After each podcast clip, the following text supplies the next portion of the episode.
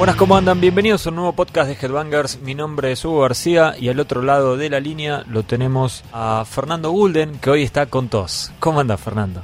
Sí, bien, acá mejorando, con tecitos y esas cosas para, para la gente grande, para que, para que se mejore. Bueno, Estoy bien. época propensa, ¿no? Al tema este del resfrío, la gripe, la tos y todas esas cosas, así que no te sientas solo, Fer. Bien, sí, estamos todos más o menos igual.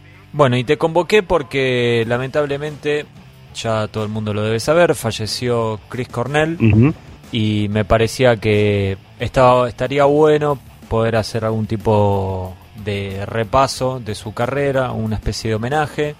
Bien. Este, y bueno, vos tenías en tus, en tus manos la posibilidad de elegir el formato, así que contanos más o menos qué fue lo, lo que elegiste. Cuando empezamos a hablar sobre lo que íbamos a hacer, estaba este, este asunto de, de hacer un top 10 o un top 5 y yo no quería hacer tanto eso porque ya, viste, al otro día ya estaban todos haciendo, qué sé yo, todas las revistas, hasta las revistas de, de tejido, estaban ya haciendo su top 5 de los temas de Chris Cornell que vos después los veías y bueno, algunos estaban ok, pero otros eran medios como traídos de los pelos. Y entonces lo que se me ocurrió hacer es un eh, top 7, que no es ni un top 10 ni un top 5, ¿ok? Sí. No estaba muy creativo en ese momento. No, pero en serio, eh, lo que yo quiero decir es que por ahí si vos pones un top 10, eh, por ahí no hay realmente 10 cosas relevantes, realmente relevantes, Sí. que haya hecho Chris Cornell y por ahí si haces 5 te quedas corto. Entonces Claro. yo dije, bueno, a ver cuántas cosas realmente importantes o cuántas obras este importantes de Cornell este están como para destacar y bueno, yo conté 7. Así que estas son este las siete maravillas de Chris Cornell como estábamos hablando el otro día. Ahí está. Hago una salvedad cuando decís siete cosas, te estás refiriendo a discos, no, no a canciones. O sea, vamos, vamos a hablar de siete discos, obras Sí, sí, sí. completas. Sí, a mí, me- a mí me, sí, me gusta, me gusta hablar de, de obras completas, de discos como un todo, así que por eso yo digo siete, siete obras. Me parece perfecto. Bueno, igual antes de, de comenzar esto y sin hacer una novela ni, ni ponernos melodramáticos, te, te quería preguntar cómo te pegó la, la muerte. Obviamente fue súper sorpresiva para todos, ¿no? Nadie, se, nadie ni, Sí. ni Nostradamus se lo veía venir. Sí, nadie la esperaba. Es muy. Es complejo porque cuando pasó lo de Line Staley, por ejemplo, o cuando pasó lo de. Eh, hablando del Grunge, ¿no? Sí, lo de Eh, Wayland. del. Claro, cuando pasó lo de Wayland, uno más o menos se lo esperaba, ¿viste? Eran tipos que estaban siempre viviendo al límite, siempre en el borde. Y los tipos que habían quedado de, de la vieja época del grunge, que son Chris Cornell y Eddie Vedder, eh, eran los tipos buenos, ¿viste? Del, del movimiento, los que nunca se metían demasiado en quilombos, los que a nunca los agarraban este con algún tipo de sobredosis, lo que no, no, los que no eran muy reventados, digamos. Sí, ¿no? capaz que Eh, Cornell parecía un, un poco más depresivo, o sea, una- en algún momento había trascendido Sí, bueno. algo, pero nada tan sí, grave, sí. digamos. Sí, más allá de todo, las temáticas de sus discos parecen ser siempre las mismas. Siempre está con este asunto de su eh, este su enfermedad, esta eh, eh, esta bipolaridad de estar siempre o en momentos de euforia o en momentos de, de, de total depresión y siempre lidiando con eso. Pero de todos modos uno no se lo esperaba porque siempre se lo veía bien, siempre se lo veía atento, este siempre brillando de alguna manera. Y, y yo me enteré eh, cuando recién, hacía muy poquito se había empezado a dar a la luz, que fue eh, en la madrugada, este, mm, de, ¿cu- ¿cuándo fue? El miércoles. sí, sí, pero fue, fue a... Yo me enteré a las 5 de la mañana y, así, y recién había hacía una hora que había pasado, así que... Exactamente, sí, bueno, yo me enteré más Sí. o menos por esa hora. claro.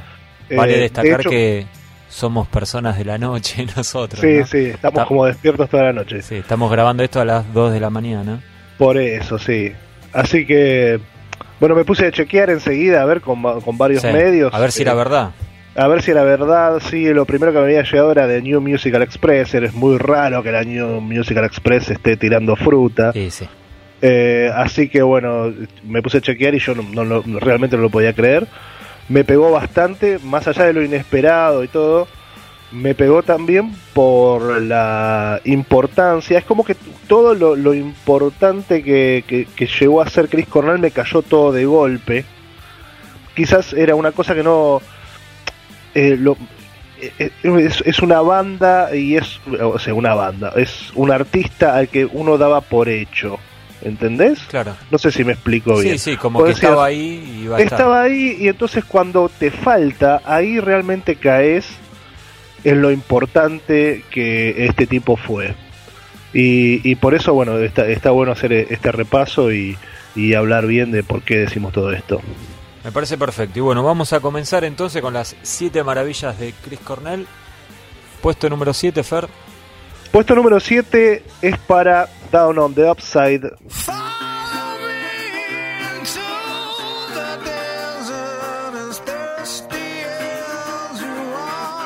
Es este disco de 1996.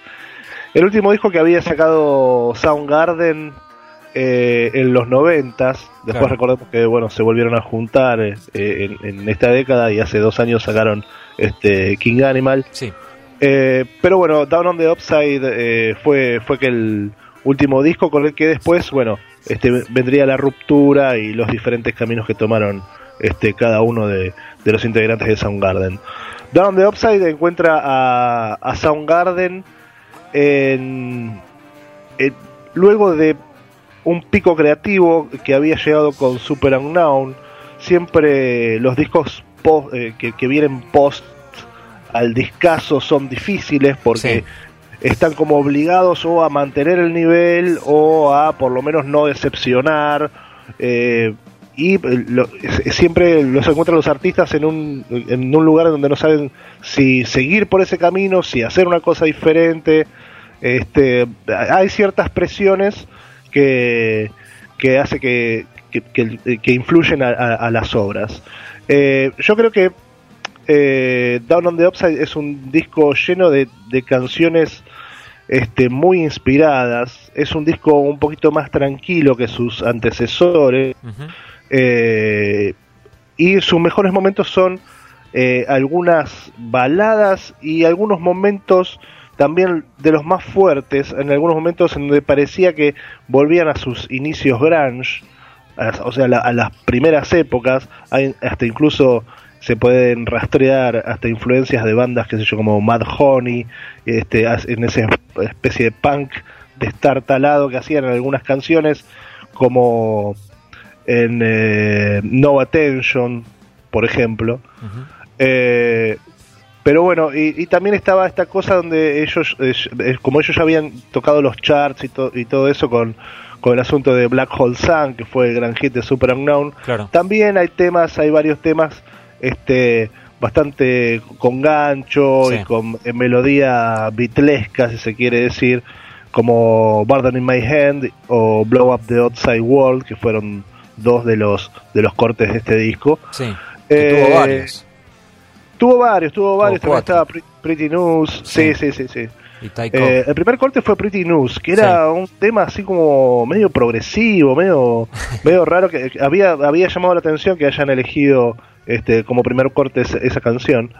Eh, y hay temas también en donde experimentan, por ejemplo, ellos eh, hay un tema que es muy punky que se llama Taiko, en donde meten este una, una especie de mandolina, si se puede decir, o, se escuchan unos banjos, es, medio extraño. Laburan también este muy bien con, con, guitarras acústicas en temas pesados como Dusty. Eh, y bueno, habían ampliado, no solamente habían seguido un poco por la línea que ya habían empezado en Super Unknown, estaban un poquito más despojados de producción, pero además eh, se habían empezado a colar por, por otros estilos, este, sin dejar de, ser, de, sonar como Soundgarden, ¿no es cierto? Sin dejar de, sonar como ellos, pero habían empezado a eh, implementar algunas cosas de otros estilos y otro tipo de instrumentación. Eh, por eso yo lo pongo en el puesto número 7. No es de lo más maravilloso que haya hecho Soundgarden, pero sí es un disco muy interesante y que se lo menospreció en su momento porque justamente y casi como una obviedad no llegó a hacer la explosión de éxito que había llegado este, a hacer a llegar a, tocar eh, Soundgarden con, con Super Unknown. Claro, sí, venía de una seguilla importante. Era como que tenía todo para perder este disco, ¿no? O sea, no había forma de quedar bien parado. Exactamente, porque ya venían de varios discos buenos, era como uno atrás del otro, y entonces, tipo, bueno, ¿y ahora qué vas a hacer? ¿Entendés? o sea, podés, sí, podés ser un genio, ¿no? Podés ser un genio y hacer todo bien, pero es, es, es bastante difícil, y bueno, y se notó un poquito la presión. De todos modos, no es un mal disco, creo que es un gran, gran disco, este, y, pero que no se lo valoró lo suficiente este, por justamente esta cuestión. Sí, y en lo personal dejó este tema Burden in My Hand, que es como mi tema fetiche de, de Soundgarden, no te lo esperabas, ¿no? Ah, no, no me lo esperaba, sí. y creo ¿Es tu tema favorito de Soundgarden? No sé si el favorito, pero es uno, uno medio fetiche. Y tiene un video que me parece increíble, que van ellos ahí caminando por el desierto.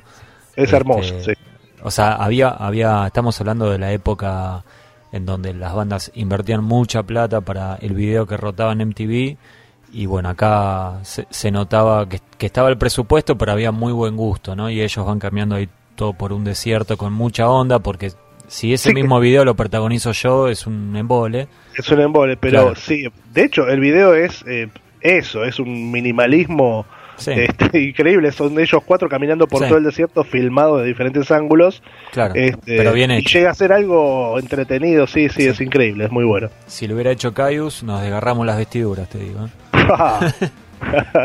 lo tuvo que haber hecho Caius. Lo tendría que haber hecho Caius, sí. Bueno, Fer, vamos a escuchar entonces eh, el tema que elegiste de Down on the Upside, la maravilla número 7 de, de Chris Cornell, en este caso en su etapa con Soundgarden, y elegiste Never the Machine Forever. Elegí este tema que se llama Never the Machine Forever porque es justamente lo que te decía hoy, en donde había eh, pequeñas este, partes en este disco donde parecía que volvían un poco a sus raíces más grunge.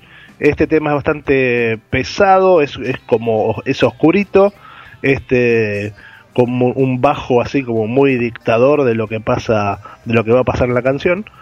Y y bueno, es, eso, es, es, el regreso un poquito al grunge, al metal grunge más puro que, que, que, fue lo que en definitiva había inventado Soundgarden a finales de los 80 Lo escuchamos.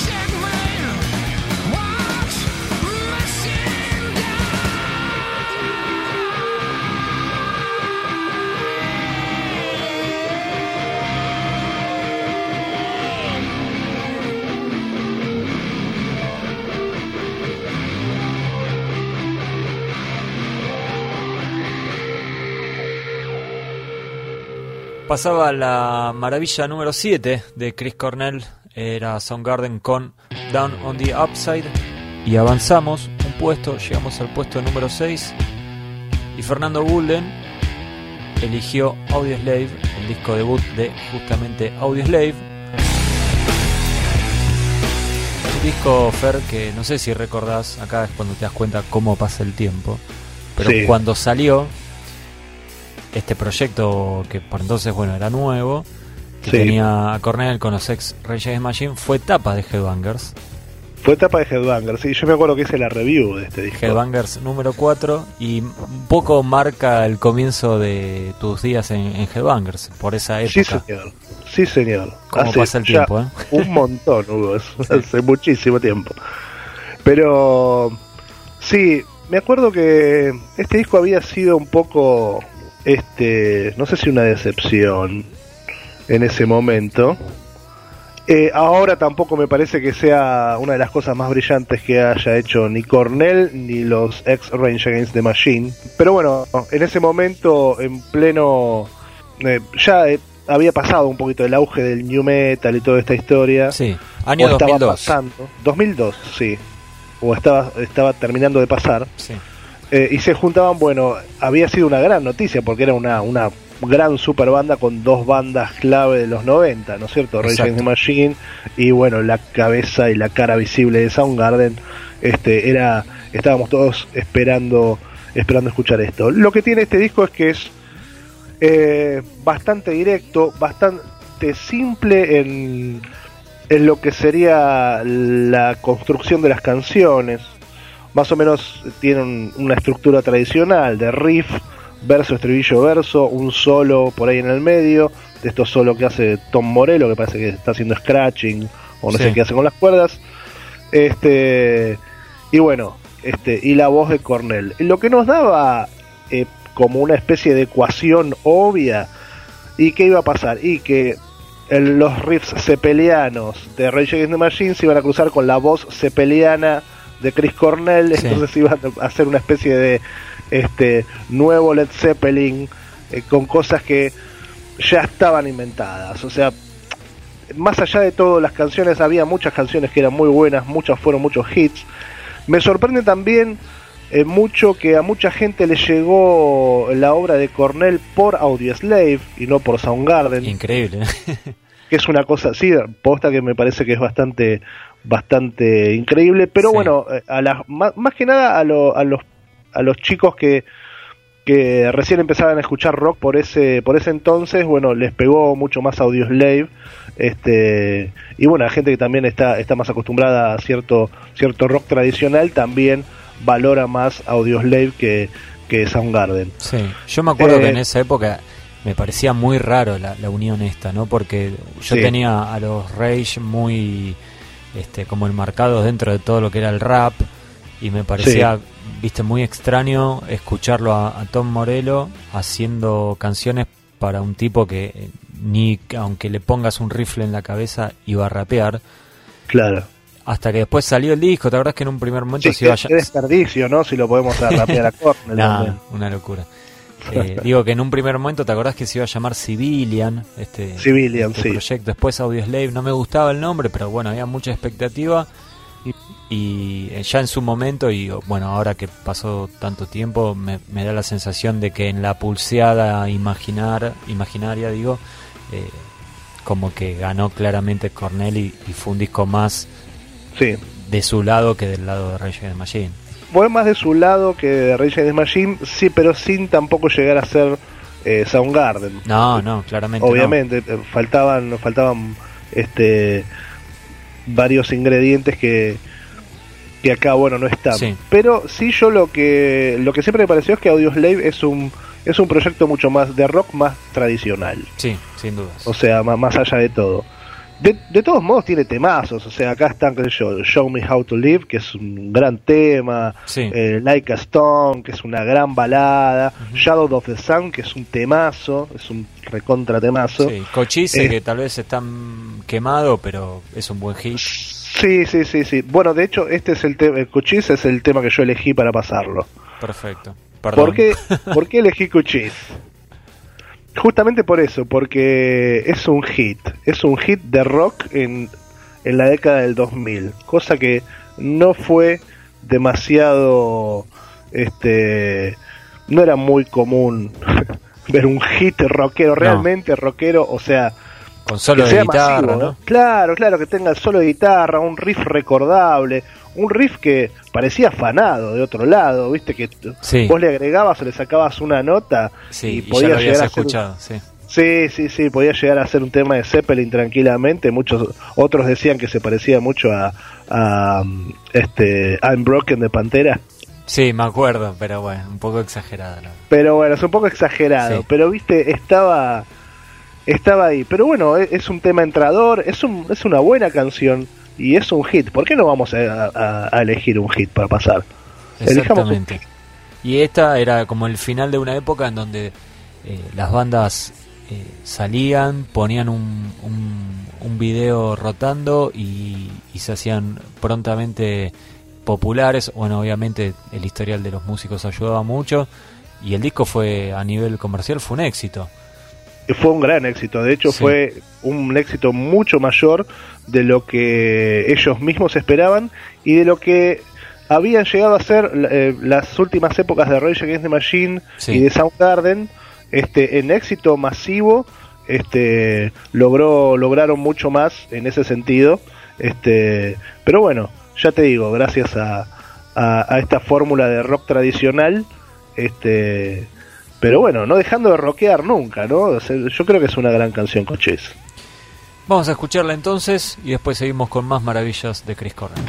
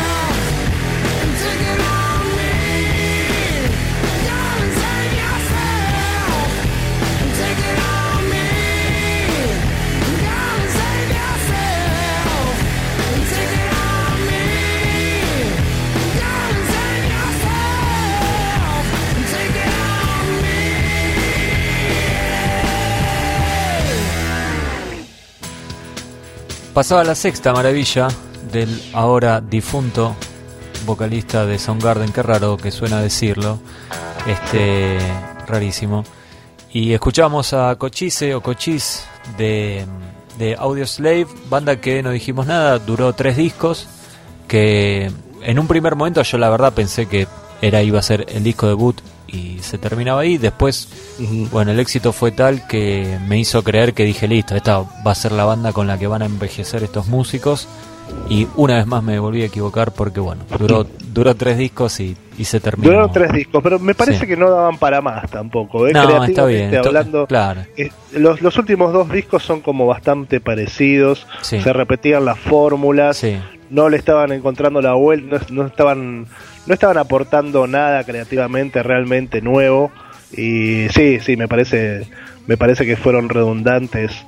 De, hecho, me parecen redundantes los últimos dos discos de Audioslave. Hay mucha gente que me va a odiar por esto. No, yo sabes que estoy de acuerdo y no me acuerdo ahora con qué canción fue, pero creo que fue una del, del segundo, un corte, que es como que dije, che, pero este, no, pero este tema estaba en el disco anterior, no puede ser. O sea, a ese nivel fue, así que me sonaba tan este, como que se había agotado la fórmula. Estaban estancados. Sí, y no dijimos nada que en ese primer disco también ellos habían trabajado con Rick Rabin, que no, no es un dato menor, ¿no? No, no, no, no. ¿Cómo no se va a aprender Rick Rabin en esta? Obviamente. Obviamente. No le iba a dejar pasar. No, señor. Fernando. Sí. Puesto número 5, Cornel Puesto número 5, sí. Quiero separar estos, estos primeros cinco puestos de los siete, porque yo creo que acá estos cinco son, son realmente discos imbatibles, son todos discos de cinco estrellas. Elijo en el puesto número 5 a Euphoria Morning, el primer disco solista de Chris Cornell, un disco realmente inspirado con unas canciones hermosas, muy muy lindas. Este, esto salió en 1999. Eh, dos años después de que bueno Soundgarden había llegado a su fin. Chris Cornell le pone el nombre de Euphoria Morning por este asunto este que, tiene que ver con su bipolaridad, esta enfermedad en la que a veces estás como muy deprimido y a veces muy eufórico y entonces eh, la gente que padece de, de, esta enfermedad aprovecha los momentos de euforia para hacer algo. A Chris Cornell le tocó una mañana de euforia en donde pudo componer muchas de las canciones este, que, son parte de este disco y decidió ponerle entonces Euphoria Morning. ¿eh? Es obviamente un disco muy introspectivo, un disco muy autobiográfico, un disco que habla mucho de él y de lo que sentía en ese momento.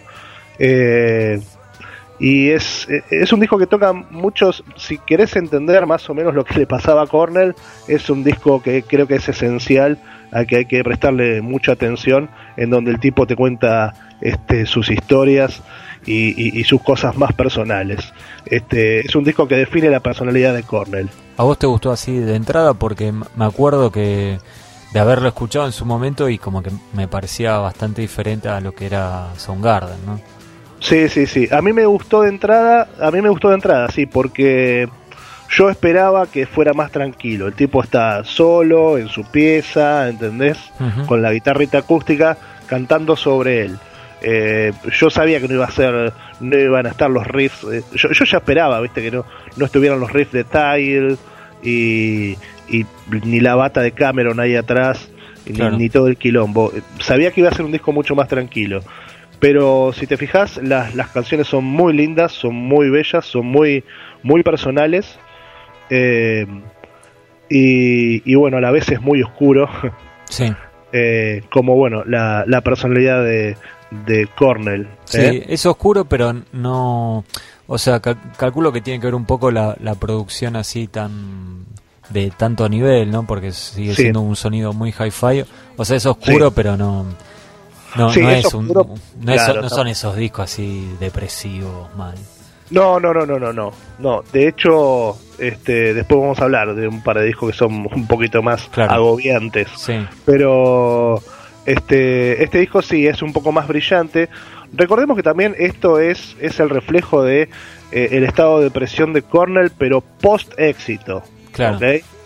O sea, después de haber llegado, el tipo este, escribe escribe algo sobre muy muy de sí mismo eh, que tiene que ver con bueno yo ya llegué pero igual me sigo sintiendo mal o sea este es más o menos eso claro eh, sí que para el que mira de afuera a veces es medio raro entender por qué estás mal si te va tan bien no pero bueno, eh, en la mente humana es bastante más, más complicada que, eso. Sí. Y en este disco había unas participaciones del chileno Alan Johannes. Sí, señor. Y su también difunta mujer, Natalia. Natalia Schneider. que después participó en, en Queens, ¿te acordás? Sí, sí, sí. De hecho, bueno, ellos produjeron y arreglaron el disco y... Sí, es verdad, sí. No sé exactamente cuál fue el rol de cada uno. Calculo que Cornell supervisaba todo, me imagino. Sí, sí, sí. en realidad está producido por los tres juntos. Claro. Este, pero sí, claro, supervisaría Cornell y bueno, ellos ellos agregarían sus partes. Hay, hay, unos videos, no sé si alguna vez los viste, de... Mm, yo no me acuerdo para qué disco de Soundgarden fue que, que está, está la pareja, o sea, eh, Alan Johannes y Natalia como que están como disfrazados de rusos y que les, les hacen una entrevista a los de Soundgarden. No sé si lo viste alguna vez. Eh, pues, eh, que sí. Eh, Era una entrevista muy ridícula. Que hacen como, es como una especie de, de parodia a una entrevista, ¿no? A una banda de rock. Y están ellos sí, sí pero eran, ya te digo eran preguntas muy ridículas y bueno y, y, estaban todos muy tentados en lo de Soundgarden. Obviamente o sea fue hecho a propósito no sí este, claro sí. pero em, eran muy muy divertidas y si la quieren buscar en YouTube la verdad que vale la pena. No tiene nada que ver con lo que estábamos hablando de Euphoria Morning perdón pero no sí si alguien eh, quiere saber eh, quién es Alan Johans. Claro. Bueno que ahora va a venir a tocar. Sí señor. A, a Buenos Aires. Fer elegiste Pillow of Your Bones, un título que me encanta, Almohada de tus huesos. Pillow of Your Bones eh, es uno de los temas que más me gustan de acá, sí, no tiene una, una razón muy, muy en especial, eh, pero e, es un tema que no, no desentona con todo, con, con todo el clima que genera el disco, y es uno de los temas paradójicamente más rockeros, porque este, este disco está lleno de baladas, lleno de temas tranquilos, y este es uno que sube un poquito este, los decibeles, aunque tampoco tanto. Así que démosle para adelante. Bueno, vamos a escuchar entonces Pillow of Your Bones y vamos a dar por terminado la primera parte del especial dedicado a Chris Cornell a cargo de Fernando Gulden. Lo dejamos con la música y en un par de días tenemos la segunda parte. Chau.